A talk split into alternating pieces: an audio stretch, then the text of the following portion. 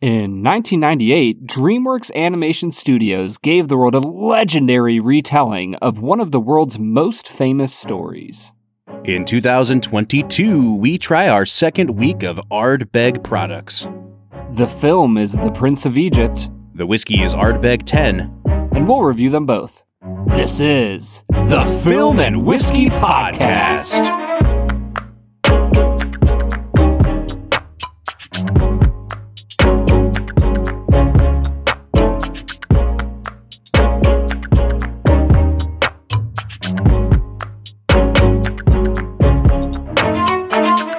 Welcome to the Film and Whiskey Podcast, where each week we review a classic movie and a glass of whiskey.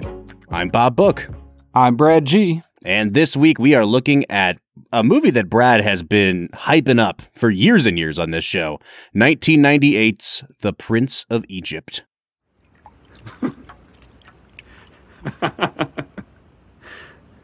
Abandon this futile mission, Moses. I've indulged you long enough. This must now be finished. No, Ramesses. It is only beginning. Brad, Bob, what have you to say for yourself, sir? I mean, this is this is your movie. this is one of those movies that I, I didn't grow up like watching a ton of. Like, you know, I, I was a little more like Beauty and the Beast, Aladdin, you know, watch those a little more often, Lion King. I remember watching this as a kid and really liking it.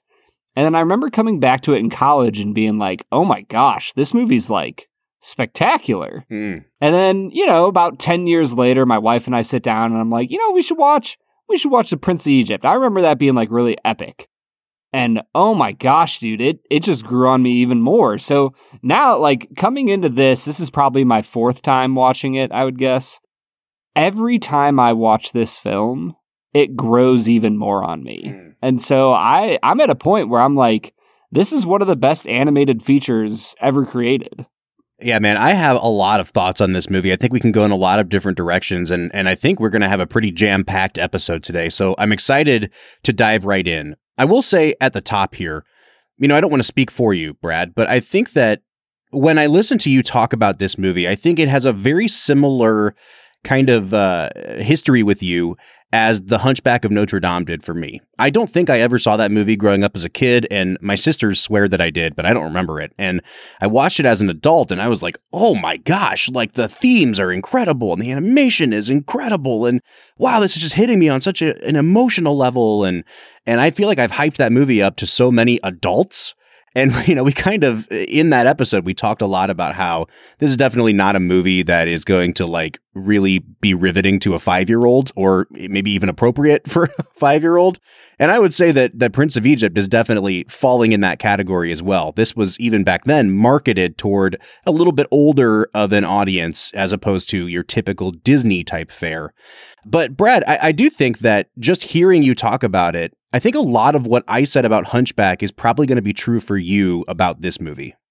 Yeah, there were a few moments in watching this movie where I was like, "Oh, that like it kind of reminds me of Hunchback a little bit."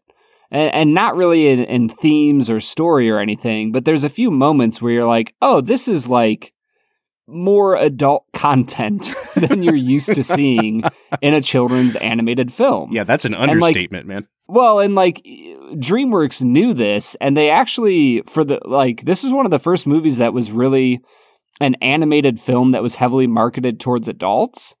Uh, there wasn't really like a toy line that came out with this, maybe a kid's book that was like a storybook that came out. And other than that, they they basically put their chops on like, you know what? We're making a really grounded, intense, dramatic film for adults that just so happens to be drawn by people Mhm. rather than acted out in person. Mhm. And I, and honestly, they were successful at it. They like they knocked it out of the park. We can get into Hunchback comparisons later.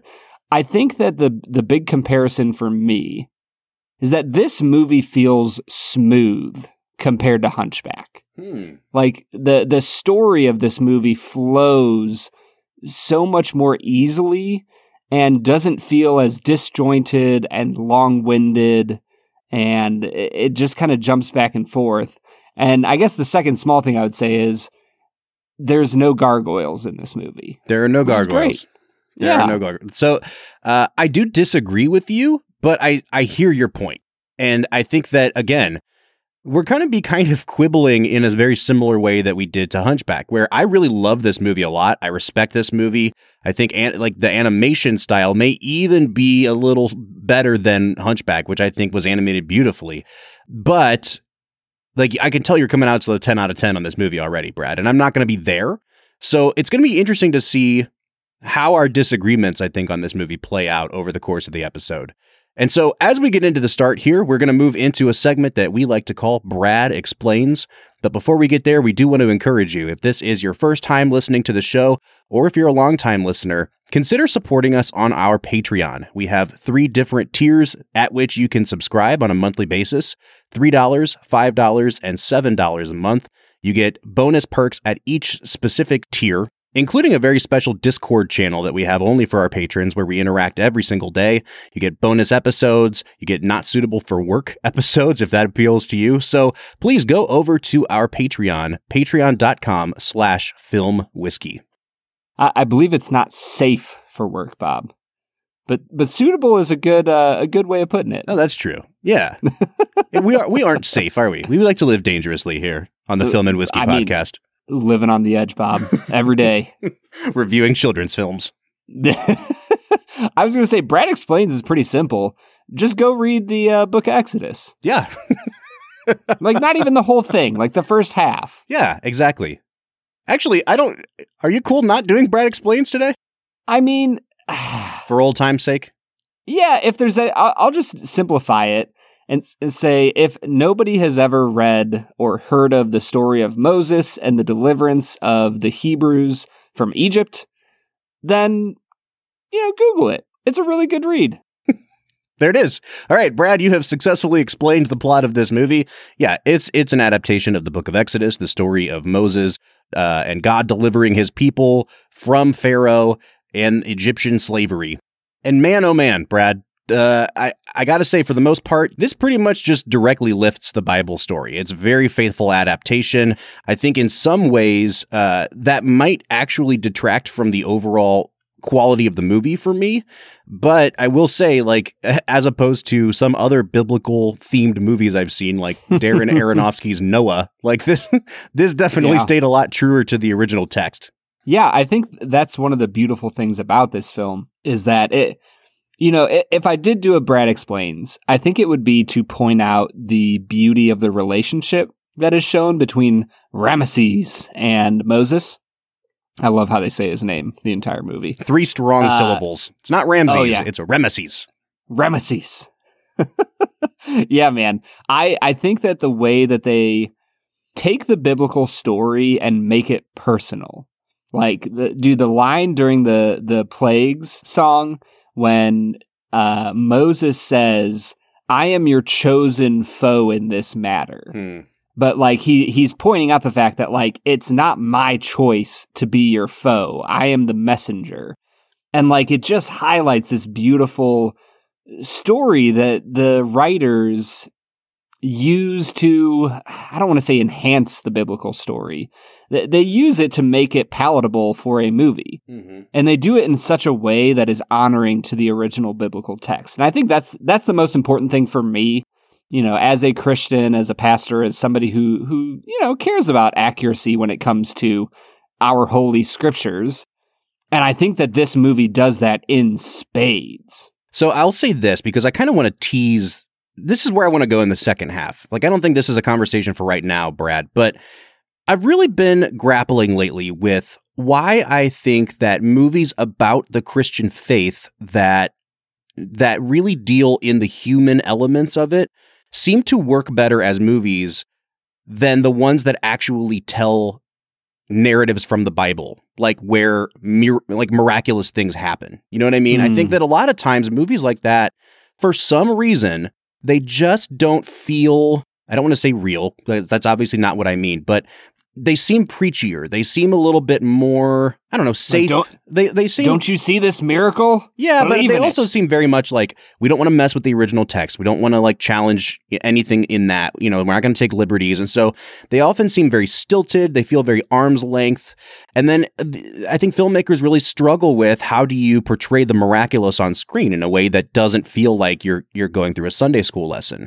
And I have a theory on why I feel that way. And I'll, I'll get to that in the second half of the episode. But this movie, I think for the most part, Brad, does a really good job of striking a balance between, you know, highlighting the human components and the relationships and also portraying a world in which the miraculous can happen. Well, and that's the beautiful thing about animation. For some reason, it bridges the gap between the imagination and reality in such a way that I don't think you can do a live action version of this movie without at some level feeling the falsehood, the the unreality of CGI. Hmm. And I think that's where a lot of Star Wars has fallen into the trap of. I think that Marvel falls into the trap of thinking that CGI solves all your problems. And so, with that being in mind, when you take the story of the Bible, and, and it could be any story of the Bible, and you use an animated medium to express the stories, I think it allows the human brain to just kind of relax a little bit and and open up its imagination to like what if this was true Mm-hmm. and and, I, and really i think that's what th- that's what faith is all about bob like it's sitting back and saying well the bible tells me this and and my you know christian friends tell me this or you know really any faith they tell me these ideas and faith is saying you know i can't be like 100% sure if it's true but i'm going to believe it as if it's true anyways and I, for whatever reason, I think animation gives you an avenue to do that more easily than live action. I think that's a great point, man. And and I think let's talk a little bit about the background of this movie. If, since we're already diving into the filmmaking, this was the second film released under the DreamWorks Animation heading after Ants with a Z. But interestingly enough, the first film they started working on. Yeah, right. It was this was the uh, the Let It Be of uh, of DreamWorks Animation, and Ants was their Abbey Road. You know, so Yeah. So Spielberg had been working, you know, for decades to really try to break into the animation game. His studio Amblin had an animation arm in the '80s that they called Amblimation. That's that's a great name. Oh, it's so good. Rolls right off the tongue, doesn't it? Yeah. I tell you. they produced like the American Tail movies. He worked a lot with Don Bluth. And then eventually, like he had the the juice, the clout in Hollywood to just go ahead and form his his own studio altogether with DreamWorks. It was a partnership between him and Jeffrey Katzenberg and David Geffen, three of the biggest names in the entertainment industry. And that's why for a long time, when you saw the DreamWorks title, it said DreamWorks SKG underneath it. That was for the three founders of the studio. Oh, I did not know that. Yeah, yeah. So I gotta say, man, they are very transparently, I think, trying to immediately establish themselves as like big, serious animation studio here, right? Like Well, it doesn't get more serious than like we are going to adapt the Exodus story. They they took like you know, and and Disney had been going like the Lion King was very serious. Pocahontas for the most part was pretty serious. Notre Dame was really serious, and Spielberg's like, "Oh yeah, you want serious? How about plagues on Egypt, baby?" Like yeah. they dove right into it. Well, and you want to talk about serious? I'm just going to read some names to you real quick. Val Kilmer, Ray Fiennes, Michelle Pfeiffer, Sandra Bullock, Jeff Goldblum, Danny Glover, Patrick Stewart. Is that not enough for you? Yeah. Helen Mirren, Steve Martin, Martin Short. Like Yeah, the cast that they pulled together for this, Bob, is the most wild ensemble of like, yes, they were big in the 80s and 90s, but I would say that 90% of those names are still people that almost anybody in the general public would recognize now. right. And I would argue, like, not to not to nitpick the movie, right? But kind of unnecessarily a great cast. Like some of these roles, it's like, did they really need Danny Glover to come in and read three lines and then Yeah. get his paycheck and leave? Dude, And I they- think that I will say, I, I was going to say Jeff Goldblum playing his most serious role ever. Like I really, I really wish he had just done part of his Jurassic Park. Like life, life finds a way, though. life always finds a way. It, it really would have fit in here well, man. It it would have. So going back to that voice cast, though, let's start kind of at the top with the role of Moses, played by Val Kilmer. And it is really funny that I watched this movie today because just yesterday, you know, when we're trying to kill time with our kids and I don't feel like watching any more episodes of Bluey, sometimes I'll just click the home screen on my uh, Chromecast and it kind of recommends movies to you that are streaming on many different platforms. And it recommended a bunch of the Batman movies to us. And I Mm. sometimes we just watch trailers so that my son can get an idea of what the movie's like without me like terrifying him with the real thing. And we clicked on the trailer for 1995's Batman Forever, where Val Kilmer plays Batman. And that movie is god awful and I don't like it. And I think Kilmer is a really lifeless Batman in that movie. And part of what makes him such a bad Batman is that his voice has no uh variance to it. Like it never goes up and down. There's no tenor or timbre to his voice. It's just very much whether he's Bruce Wayne or Batman, it's just uh Alfred, ba ba ba ba ba ba. And I will say, man, like as Moses, Val Kilmer is kind of the weak link of this cast. I don't know if you agree with me. I don't think he's that good in this movie. I think he's a pretty bad voice actor. Uh, funnily enough, he also plays the voice of God in this movie. And his Mhm. voice is so much more well suited to that kind of like more lofty language, almost ethereal. yeah, almost robotic sounding like voice of God than it is to Moses. I don't understand. I am the God of your ancestors, Abraham, Isaac, and Jacob.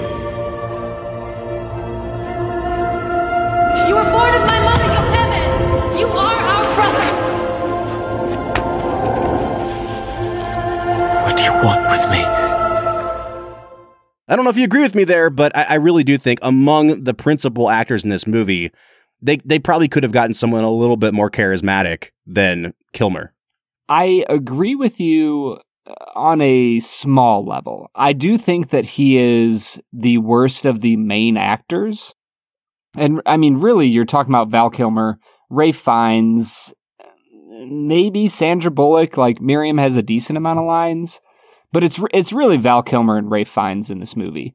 And I think that compared to Ray Fiennes, he is not that great. But I, I would disagree that he doesn't have any um, variation in his voice, that he doesn't have any emotion. I think there's a lot of moments throughout the movie when he's talking to Ramses and he and he he kind of calls him out and, and often will will have this longing, this yearning for the days gone by. And I think it's in those moments where I think Val Kilmer shines as an actor. I think it's sometimes when he's trying to be serious that uh, you're right. He comes across a little more flat, a little more almost like a drudgery for him to Yeah. be delivering the lines compared to the when like I said when he's excited when they're young and they're doing the chariot race and he's excited and laughing like you, you feel the energy there. And when he's trying to reconnect to that vibe when the plagues have finished and he's talking to to Ramses it makes more sense there as well. But I, I'm with you. He is not the best choice for Moses. I do love their decision though to have him voice God. And like the whole idea behind that was that uh, in every other media depiction of God before, somebody else voiced God than the character who was listening to God's voice.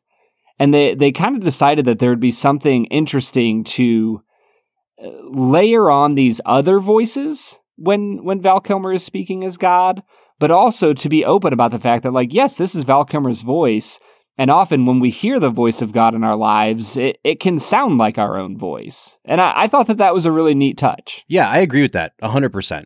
And then on the other side of things, Brad, is your boy Rafe Fiennes, who you voted as the greatest animated vocal performance ever back in, I think, season one when we did that I- top five. That might have been like our first or second top five. I, I think so. You know how early on in the podcast it was? I'm pretty sure we forgot to drink a whiskey on that episode. like we, we we did not go down the checklist of like, you know, our our our podcast is called Film and Whiskey. We have to check for two Like- things, and we were like, we got the movies. Let's go record. we nailed it. All right, let's talk a little bit about Rafe Fiennes. He's really good. You know, and I think that even though sometimes this script it, it commits two kind of cardinal sins, I guess, in that like they they work overtime to make Ramses Ramesses a really, really, really sympathetic character. Mhm. But then at the end of the movie, where you need to understand that his stubbornness and wrath has consumed him, I think it almost feels like too sudden of a flip to make him as uh, wrathful and obstinate as he is. And I think despite that, I think Ray Fiennes does a really good job. oh, I think that's a silly take, Bob. Dude, Moses. My take is that he's really one- good. What, what what what's silly about that? No, the the the idea that the transition happens too suddenly. The moment for me that I just can't get over in this movie is when Moses and Ramses are are talking. It's the end of the plagues, and Moses goes to him one last time. He says, "Look, man, like you have to let us go, otherwise, like this is real. It's really going to go down. This is all child's play compared to where we're going next." And as soon as Moses looks at his son, you see Ramses close his eyes, open them up, and they are completely bitter and angry. Mhm. And Yeah. the the vocal performance in that moment is perfect. And so for me, from there on out, it totally makes sense the transition for Ramses from you know sympathetic character to like no, I'm bitter. You've destroyed my people, and I will not be the weak link in this chain Hmm. and I, I, for me, that it totally made sense the the hardening of Pharaoh's heart. So, if you don't mind, let me kind of steer us in a different direction for a minute because like the rest of the vocal performances are are fine and I mean, I don't no, nobody really stood out to me as really bad, but I also don't know that anyone else is substantive enough in this movie that we need to like spend 5 minutes talking about them. So, I, I'm just gonna mention Patrick Stewart as the first Pharaoh. Mm. Dude, his voice. Come on, man. I, I believe his name was Pharaoh Picard the First, right? yes. Yes. Yeah, I mean, it's uh, aliens, obviously. So I do think, Brad, that I really want to hear your opinion on this. Obviously, in certain places, because this is a 90 minute movie, they have to condense certain things about the story and they have to take a few liberties just to kind of make the story make sense, right? And some of the places where they take these liberties uh, are in the introduction of like major narrative plot elements. Like the first time Moses runs into his sister Miriam and his brother Aaron, and Miriam's like, "Don't you know who you are, man?" And Moses is like, "What are you talking about?" And then again at the end of the movie, in this scene you're talking about, where Moses uh, just kind of you know waltzes right into the uh, the palace of the Pharaoh and happens to find him mulling over all these plagues. And I do think that in a lot of ways the the content of those scenes is necessary. Like you need to have another conversation between Pharaoh and Moses. You need to have the reveal by Miriam to Moses of who he is. Like you you have to have those story elements. But I think sometimes the way that they get those characters together in a room is like not even contrived. It's almost like so easy that you're wondering like how did this happen? And like when when Moses is just kind of immediately granted audience with Pharaoh the first time he comes back to Egypt. I really love their interaction where, you know, uh, Ramses is still like hugging his brother and like, where you been, man? And that's great. But when you start to think about some of the like the logistics of the whole thing, it's like, man, even after Moses was starting to bring pestilence upon his people, like he seems to have really easy access to to Pharaoh. And like to the point where he can just like walk in in the middle of the night and everyone's like, "Ah, it's cool. They used to be brothers. Like just go let them talk." And so I think for me like some of those elements of the movie, even if you had like 10 more seconds to set up like Moses snuck past a guard or Moses gets stopped by a guard and Pharaoh still lets him come in so that he can berate him or something. Like it would have just strengthened the writing of those scenes a little bit more for me. Well, I, Bob, I don't know if I could disagree with you more. I, I think that the very first time he really interacts with Pharaoh after the plague starts is once the plague of darkness has fallen and he goes to the temple. And for me, like they show a scene of the guards barely being able to hold on to their their spears and shields because of the boils and and the different plagues going on. And for me, it almost feels like the lack of guards and the ease of which Moses enters the palace shows how devastating these plagues have Hmm. been. And that That's moment point. of yeah. yeah, like the the moment of him walking in, the the soundtrack by Hans Zimmer. First off, it's perfect. Oh, we'll we'll get to that, man. Oh yeah.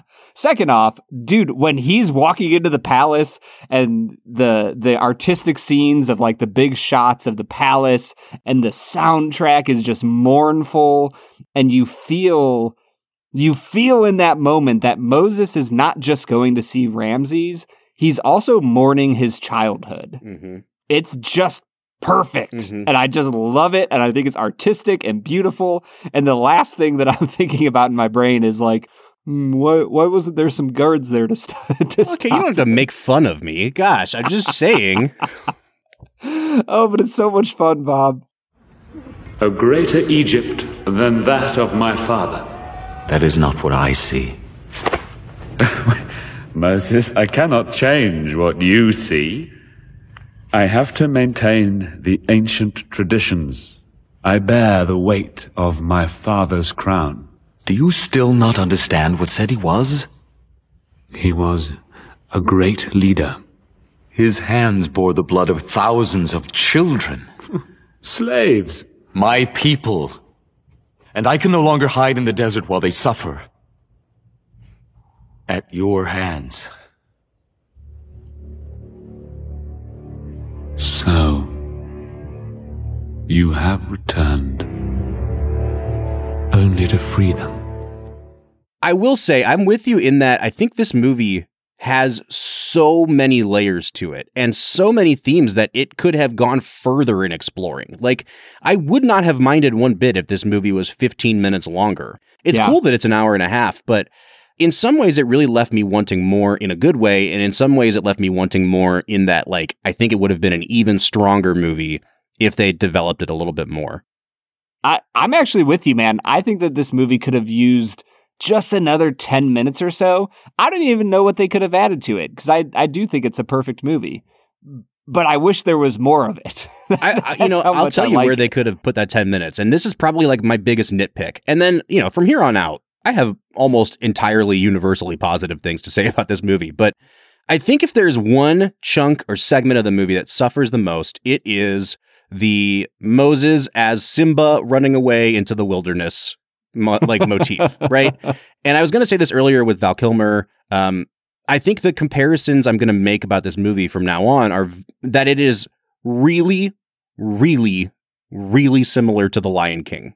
From certain shots in the movie to the overall uh, hero's journey to the voice acting, where I think Val Kilmer and Matthew Broderick are like suffer from the same kind of monotonous delivery, to the Hans Zimmer score, to like it's just Spielberg saw The Lion King and was like, "Okay, I see what you're doing. Watch this," and he like tried to one up everything The Lion King did. But I think the fact that this movie is structured so similarly to The Lion King means that that segment, the Timon and Pumbaa type segment, also suffers. And if you've heard me talk about The Lion King before, I think that's a really necessary alleviation of the heaviness and depressive stuff that's going on. But it also is like, it's a huge tonal shift in the movie. And I think that in this movie, what really pulled me out of it, Brad, was, you know, if you read the Bible, Moses runs off into the wilderness and it says he was in the wilderness for 40 years before he goes back and tells Pharaoh to let his people go. And in this movie, uh, he's in the wilderness long enough to get married and grow a slight beard. And then he's like, I'm back, baby. Like, uh, I, and I think honestly, you know, there's a, there's a cool little montage with the Danny Glover song where he's learning about his heritage and he's kind of embracing this way of life out in the wilderness. But I just needed like five more minutes of that. I needed a little bit more of him grappling with, like, here's who I have been, here's who I am being called to be. Here are, here's me grappling with the sins of my fathers and the sins of myself in letting these things happen and really kind of taking a little bit more ownership of his responsibility to lead these people. I thought that like visually the setup of Moses being called at the burning bush was like incredible. And even that mm-hmm. conversation with God, I mean, it's, you know, almost entirely lifted out of Exodus. It, it, it works really well. but it just kind of felt like okay, he's in the desert, he's dying, he gets rescued by a camel, he gets brought to this thing, he's married within four minutes, and then he's at the burning bush, and then God's like, go now. And he's back in Egypt.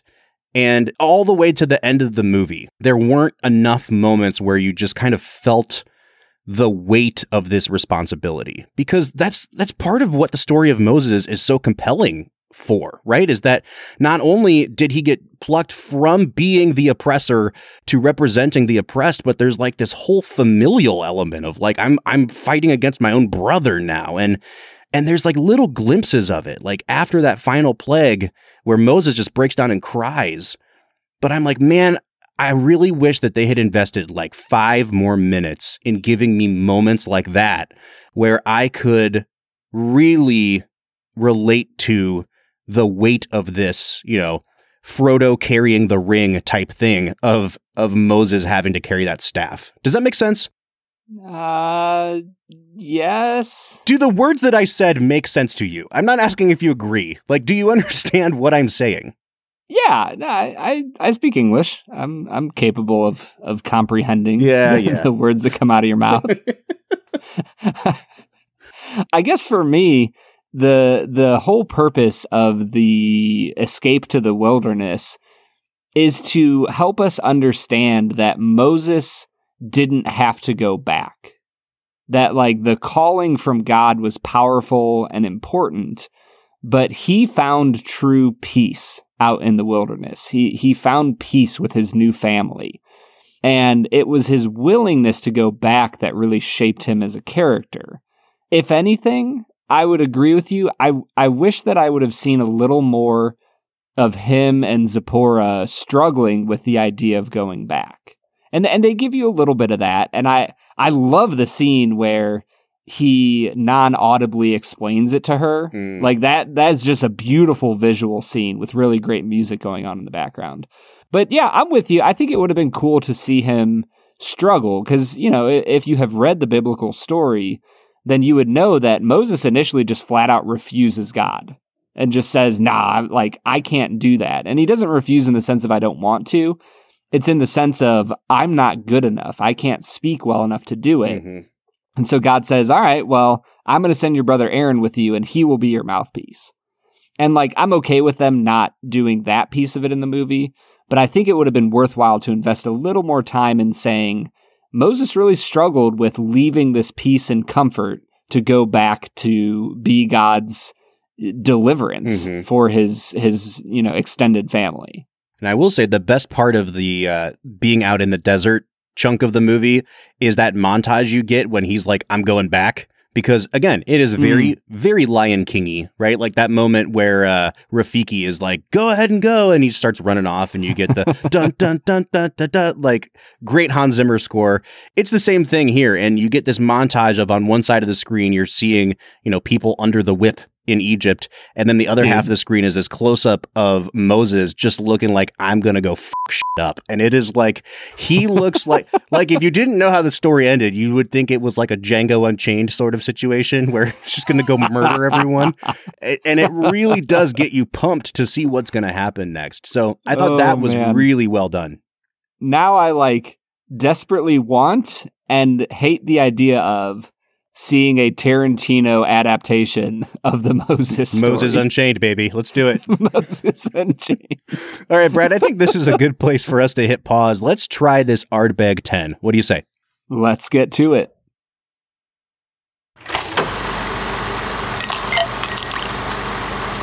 All right, so today we are checking out Ardbeg 10 year. Brad, last week we tried the Ardbeg Wee Beastie, which is one of their more recent additions to their portfolio. That was a five year age stated product. Today we're getting into what is pretty much commonly known as their their standard flagship whiskey, the Ardbeg 10. Much like Glenmorangie 10 or, you know, Laphroaig 10, this is the thing that really kind of built this brand. And I'm a huge fan of it. This was, I think, the second or third peated scotch I ever tried. And it was the first one that really made me think, okay, I, I could get on board with peated scotch. Brad, have you ever had Ardbeg 10 before? I have not had it before this day. Well, that's exciting because we're going to dive right in. I don't have too much to say up front here. Again, Ardbeg is an Islay Scotch. It is a peated Islay Scotch. This comes in at 92 proof or 46% alcohol by volume. Wh- which I'm kind of excited about. I feel like so many scotches drop in at like 80 to 86 proof. Mhm. And so even just jumping up, you know, another 6 or 7 proof up to 92, I'm like, "Oh, all right. Yeah, let's let's get a little more kick on it." I'm just taking a nosing of it now. I hope you don't mind if we just kind of jump right into the nose here, Brad. But I I want you to tell me more. Mm. Can you describe the grass surrounding the distillery? the terroir, how it uh, how it waves in in the breeze. the heather on the hill. All right. Um, here's why I think I liked this so much. Like three years ago when I first tried it, this smells in the glass like they took a Highland Scotch and added peat to it. It has Hmm. this very nice, soft, floral. uh, You know, not as soft as uh, the Speyside scotches we had a few weeks ago, but this one really smells like our favorite Glenmorangie. And I, I, you know, I'm sorry to keep comparing things to Glenmorangie, but I love Glenmorangie. That just has that nice layer of peat added to it. There's a honey sweetness and a floral kind of kick here that it they make it a little softer and more inviting for me. Yeah, dude, uh, this stuff is amazing. I, I think that the first three or four noses I gave it, it was just this super heavy peat. But, you know, patience is an important thing, especially in the world of whiskey. As soon as you give it time and you sit with it and you nose it a fifth, sixth, seventh time before taking a sip, it rewards you with this really beautiful orange and cream notes underneath mm-hmm. That have hints of like rosemary and like little bits of herbal to it that I am obsessed with. I think it's phenomenal. I think that if you are new to the world of peated scotches, be willing to sit on the nose for a lot longer than you think you should because it will just keep transforming for you. And once you get used to the peat and you kind of move on from it a little bit, there's some amazing notes going on here.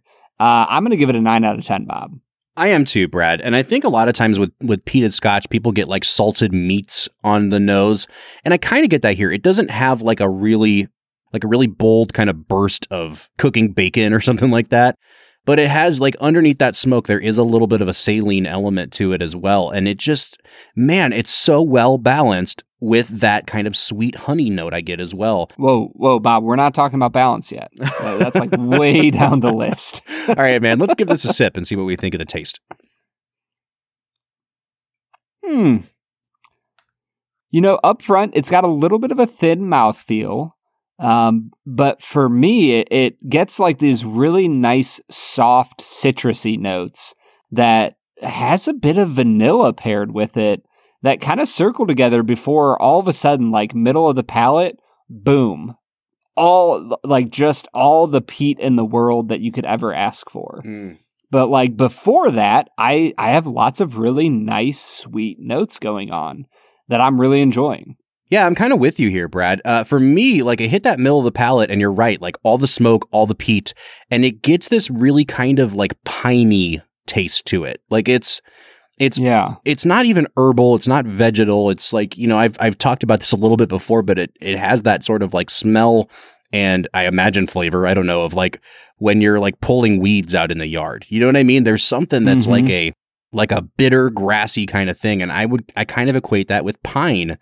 And yet, like for going bitter, for going smoky, I feel like a, there's like a ring around the outside of my tongue that keeps that sort of like floral, honeyed note going on that is just enough to counterbalance it so that it doesn't become like an overly bitter drinking experience. I do think it's a step down from the nose, but I think I'm still going to give it at least a seven and a half on the taste. I think I'm going to give it an 8 out of 10 on the taste.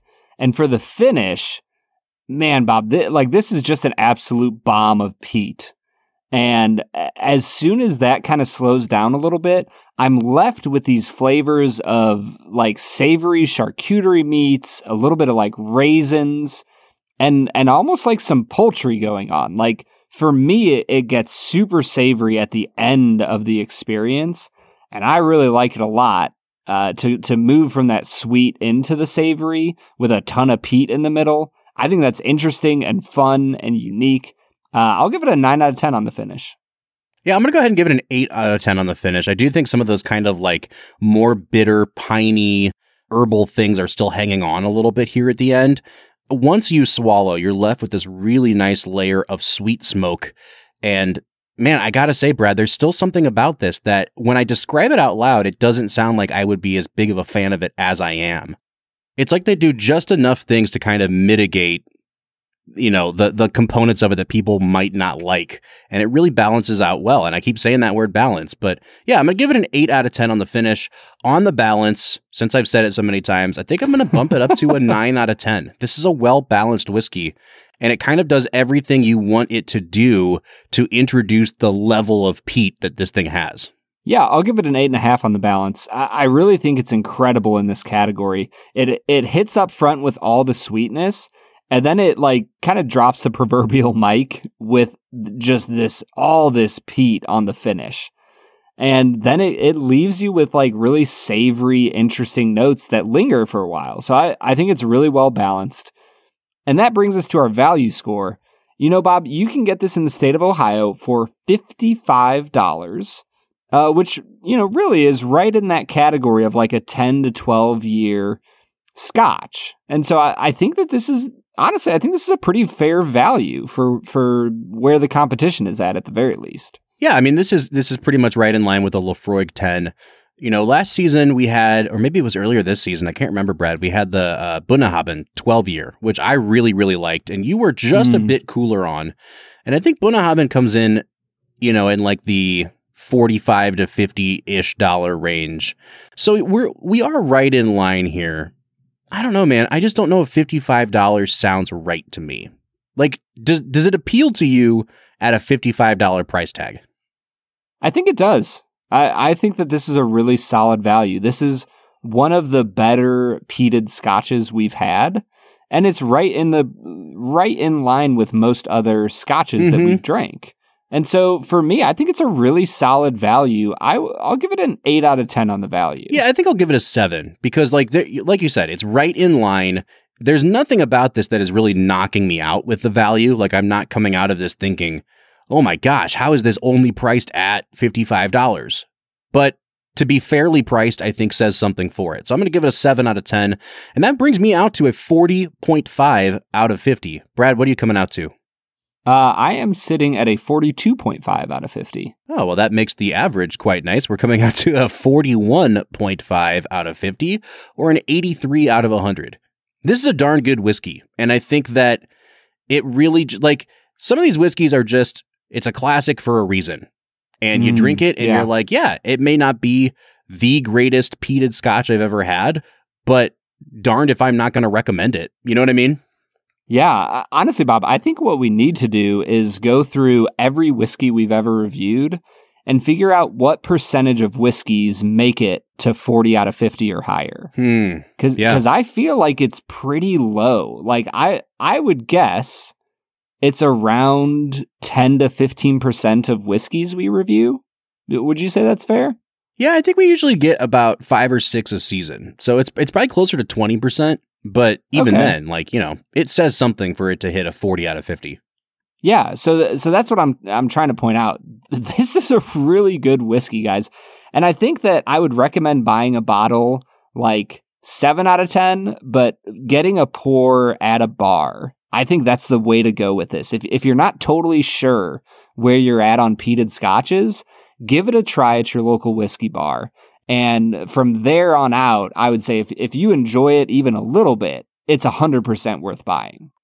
All right, man. We have a lot more to say about The Prince of Egypt. So, what do you say we get back to that movie? Let's get to it.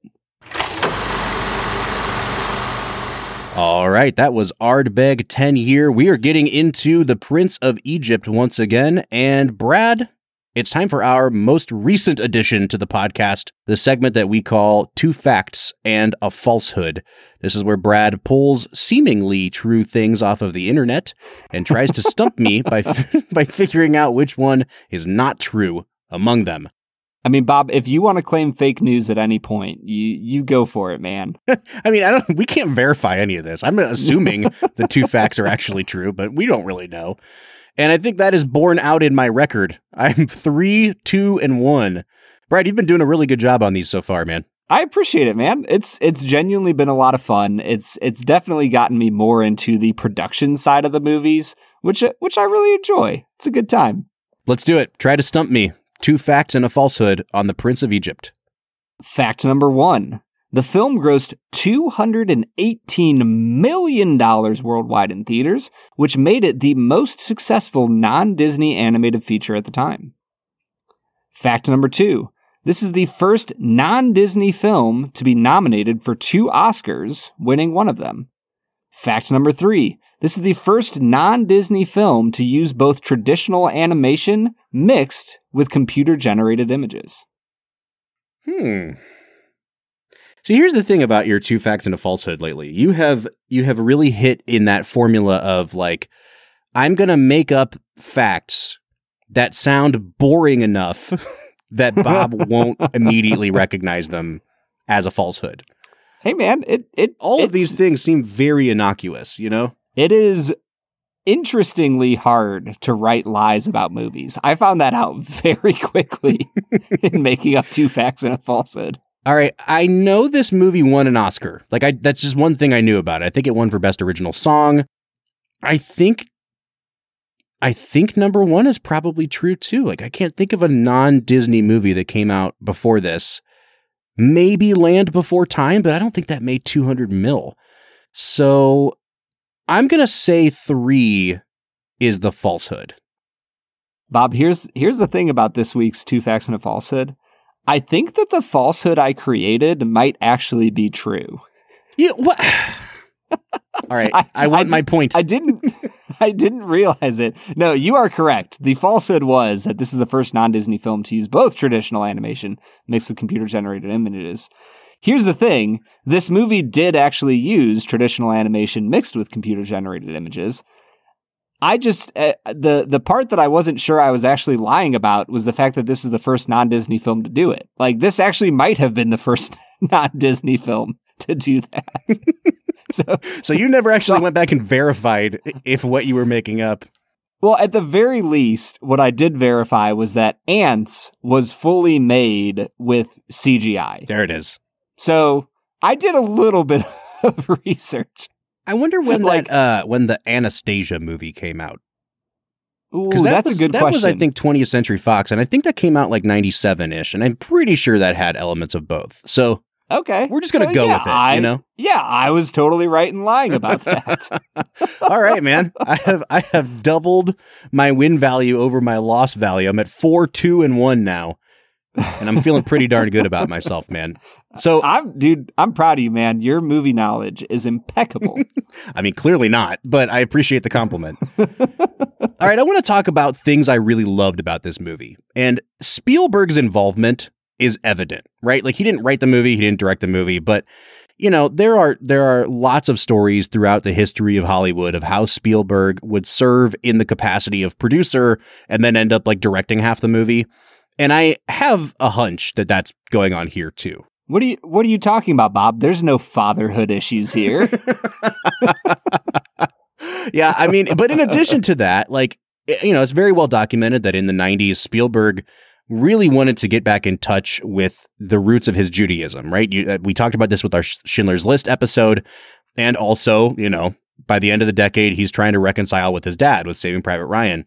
But I mean, even some of the action set pieces in this movie, they do the thing that Spielberg does so well, which is like I'm going to take a really preposterous scenario but it's also going to be the thing that if the audience were all kids, they would wonder, what if that thing happened?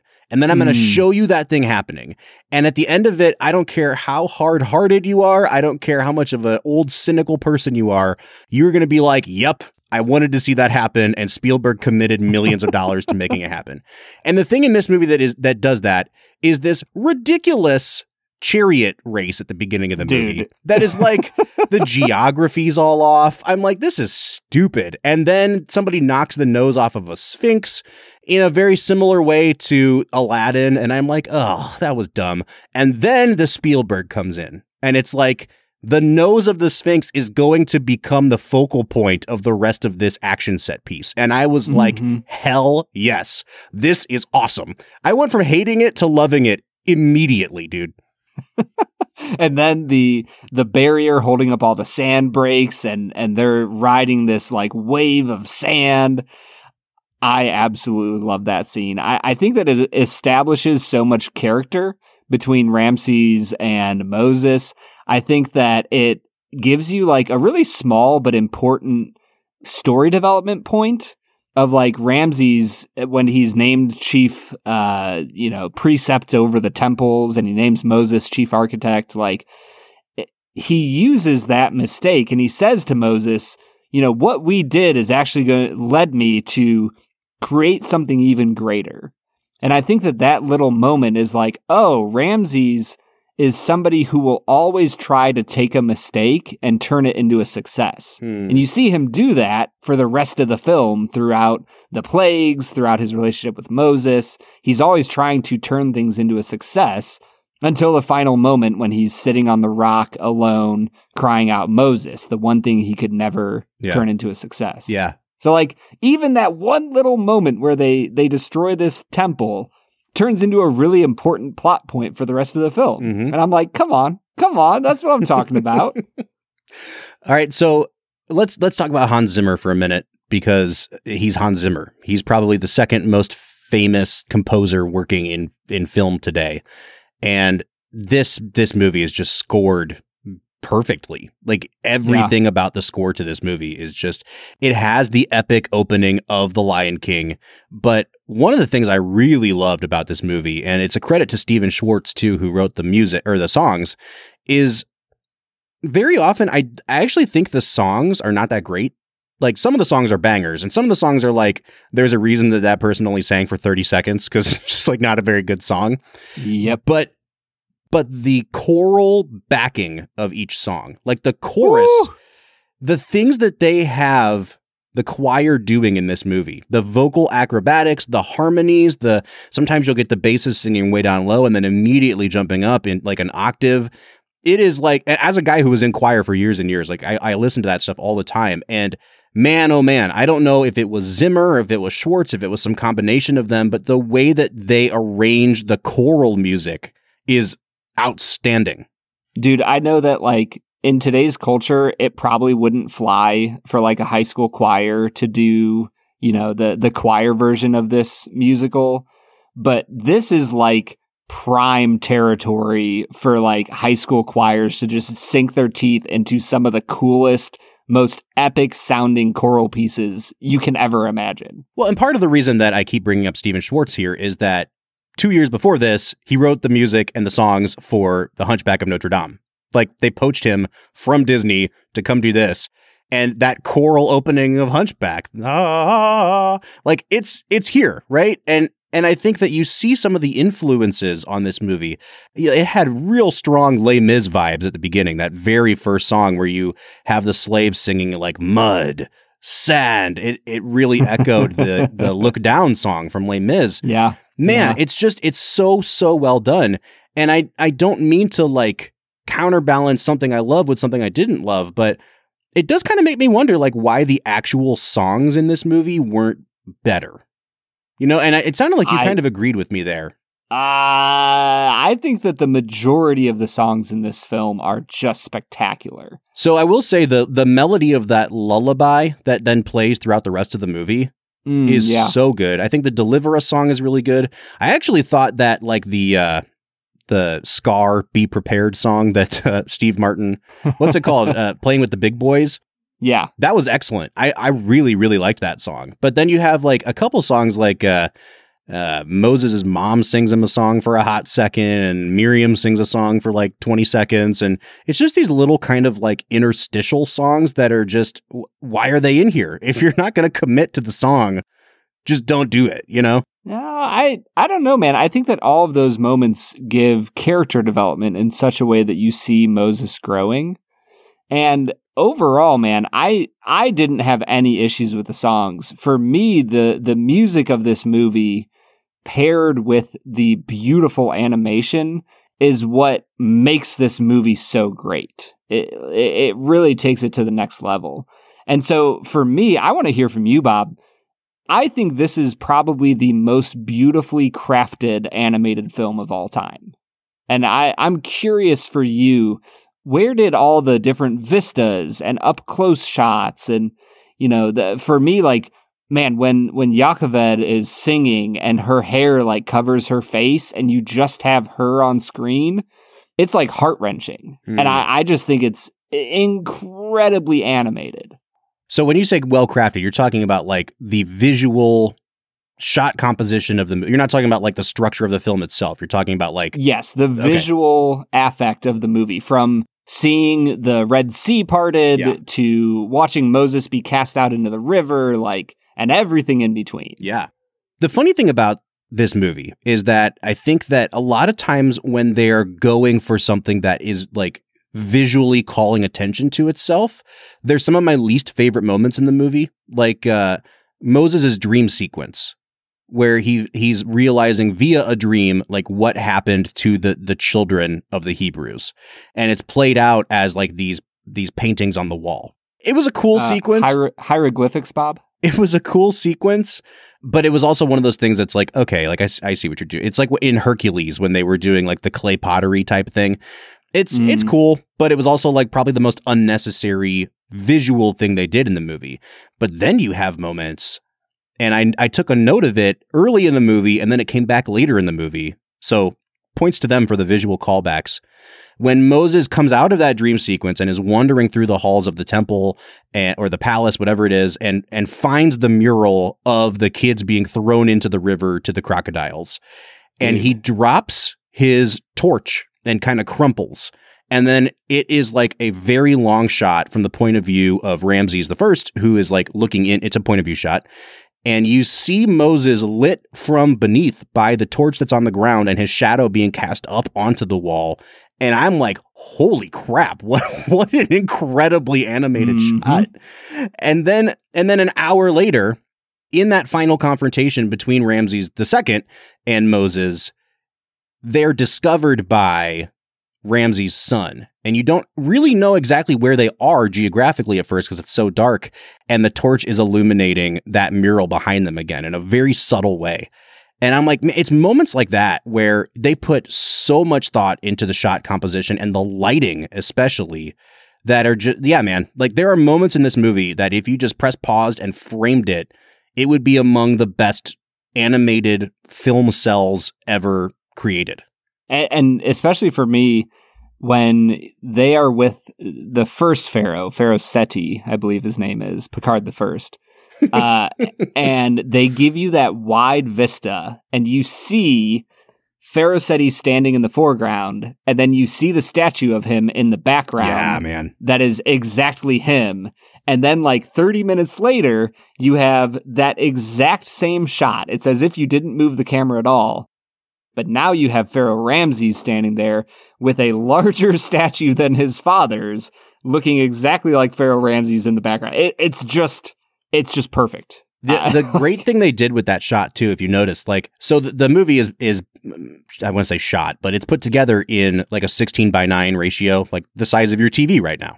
mm-hmm. But when they do that shot, it's such a wide shot that they actually have to make it like a super widescreen shot, like a two point three five to one, and they do that by basically drawing the floor and ceiling of that room they're in as like black bars. It's not really Yes. black bars, Yes. but they they frame it as if they're shooting it in a different aspect ratio, and it is like mm-hmm. it's such a cool touch. I gotta Yeah. say, man, there is one moment in this movie that calls so much visual attention to itself, and I don't care because it is probably one of the 10 best shots I've ever seen in my life. Is, is it the whale? It's the whale. It's so good, Brad. it's so good. Dude, if I was ever walking for some reason through water that had been parted, I don't care where we are in the world, I'm gonna see lightning flash and a whale swimming past me. I That's don't care. reality. I don't care that whales aren't in the Red Sea, probably. I don't care about any of that. It is the coolest shot like insert image of Martin Scorsese saying this is cinema. You know what I mean? Like Yes. it is Yep. just so good. And that's that is what I love about this film. It invokes a feeling of awe like nearly no other animated film has done for me. Mm. And that is what you're right. That that is the perfect quote. This is cinema. And that like that's how I feel about this film and that's why I'm going to give it a 10 out of 10. Yeah, here's the thing. We haven't gotten around to what I think is probably actually the most interesting thing we could talk about with this movie, which is like what I was saying in the first half. The idea of faith-based movies that are direct Bible stories versus movies that are just faith-based and why I think sometimes it's it's harder to do the Bible movies.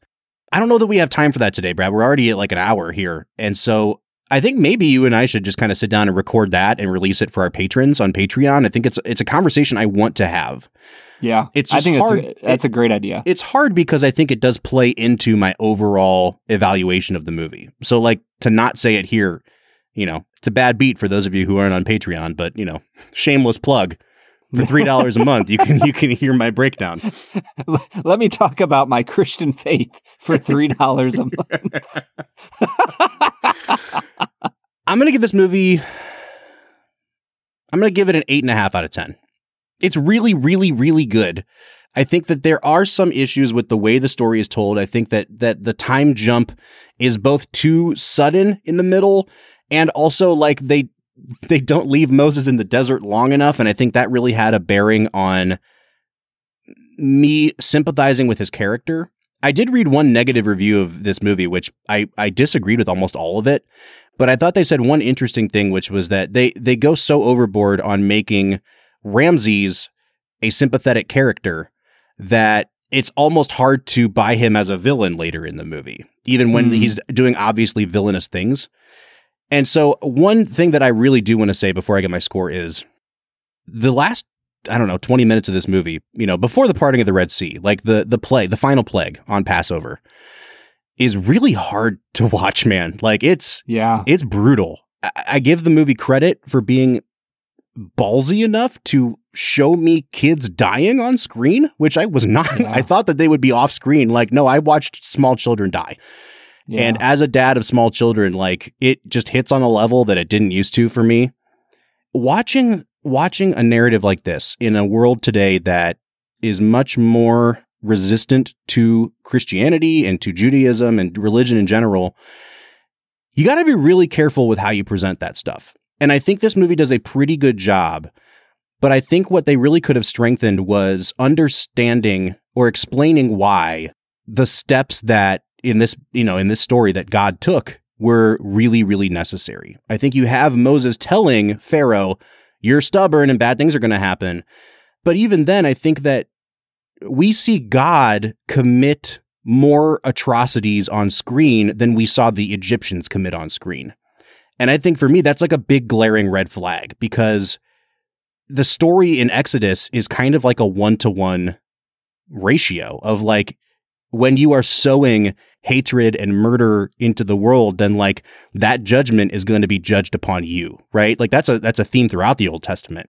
And we see the Egyptians beating up slaves and and people being pushed to the brink with their work, but you know, the the scene at the beginning with Moses being put in the basket, they really do shy away from showing those kids being thrown to the crocodiles, right? And it's very much just hinted at throughout the movie. But then when you see God do it, God does it, and we watch we watch the spirit that comes from heaven kill kids.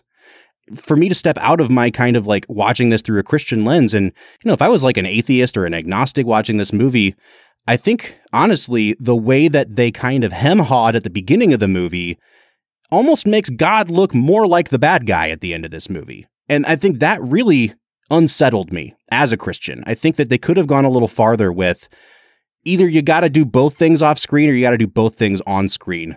But it almost felt like it almost felt like you saw God committing more atrocities than the Egyptians. And I think that was something for me that was almost unforgivable with the way this movie was laid out. Mm. Yeah, I mean, I, think that's a fair take. For me, the imagery that they use in the temple or, or the palace of the infants being thrown to the crocodiles, I feel like they present that in a strong enough way to show like no this is this is Egypt calling it down upon themselves and f- the way that they have Pharaoh deliver that line you know and there will, there shall be a great cry Mhm. heard upon the land Mhm. like none that has ever come before it like you can tell that he is about to do the same thing that his father did and so for me, that element of character development for Ramses, that he has finally reached the point of no return, that I am going to do what my father did and even worse, that for me helps explain what God is doing. Like, where God is going with this is not a sense of like tit for tat. It is a, this is what you have reaped. Yeah. Therefore, this is what you are getting. Yeah. I, I mean, I totally agree. And I, I, I think it's just interesting if you look at it from a filmmaking perspective. Like the directors of this movie thought that you had to show the shot of a kid dying on screen. And I'm like, I just, I, I, I've been trying to wrap my head around that directorial decision. Like, Yeah. it would have been enough to see that kind of spirit float into somebody's house and they have that sound effect of like the breath getting stolen out of the body.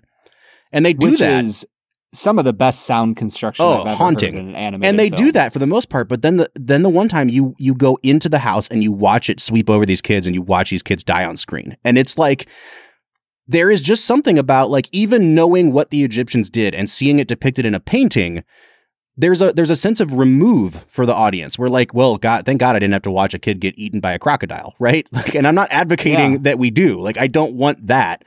Well, but I, I just think wonder it's. if go ahead. Yeah, and I wonder if like the the directors of the film felt more comfortable with like a spirit moving through a town than like watching Egyptians stab children. Yeah.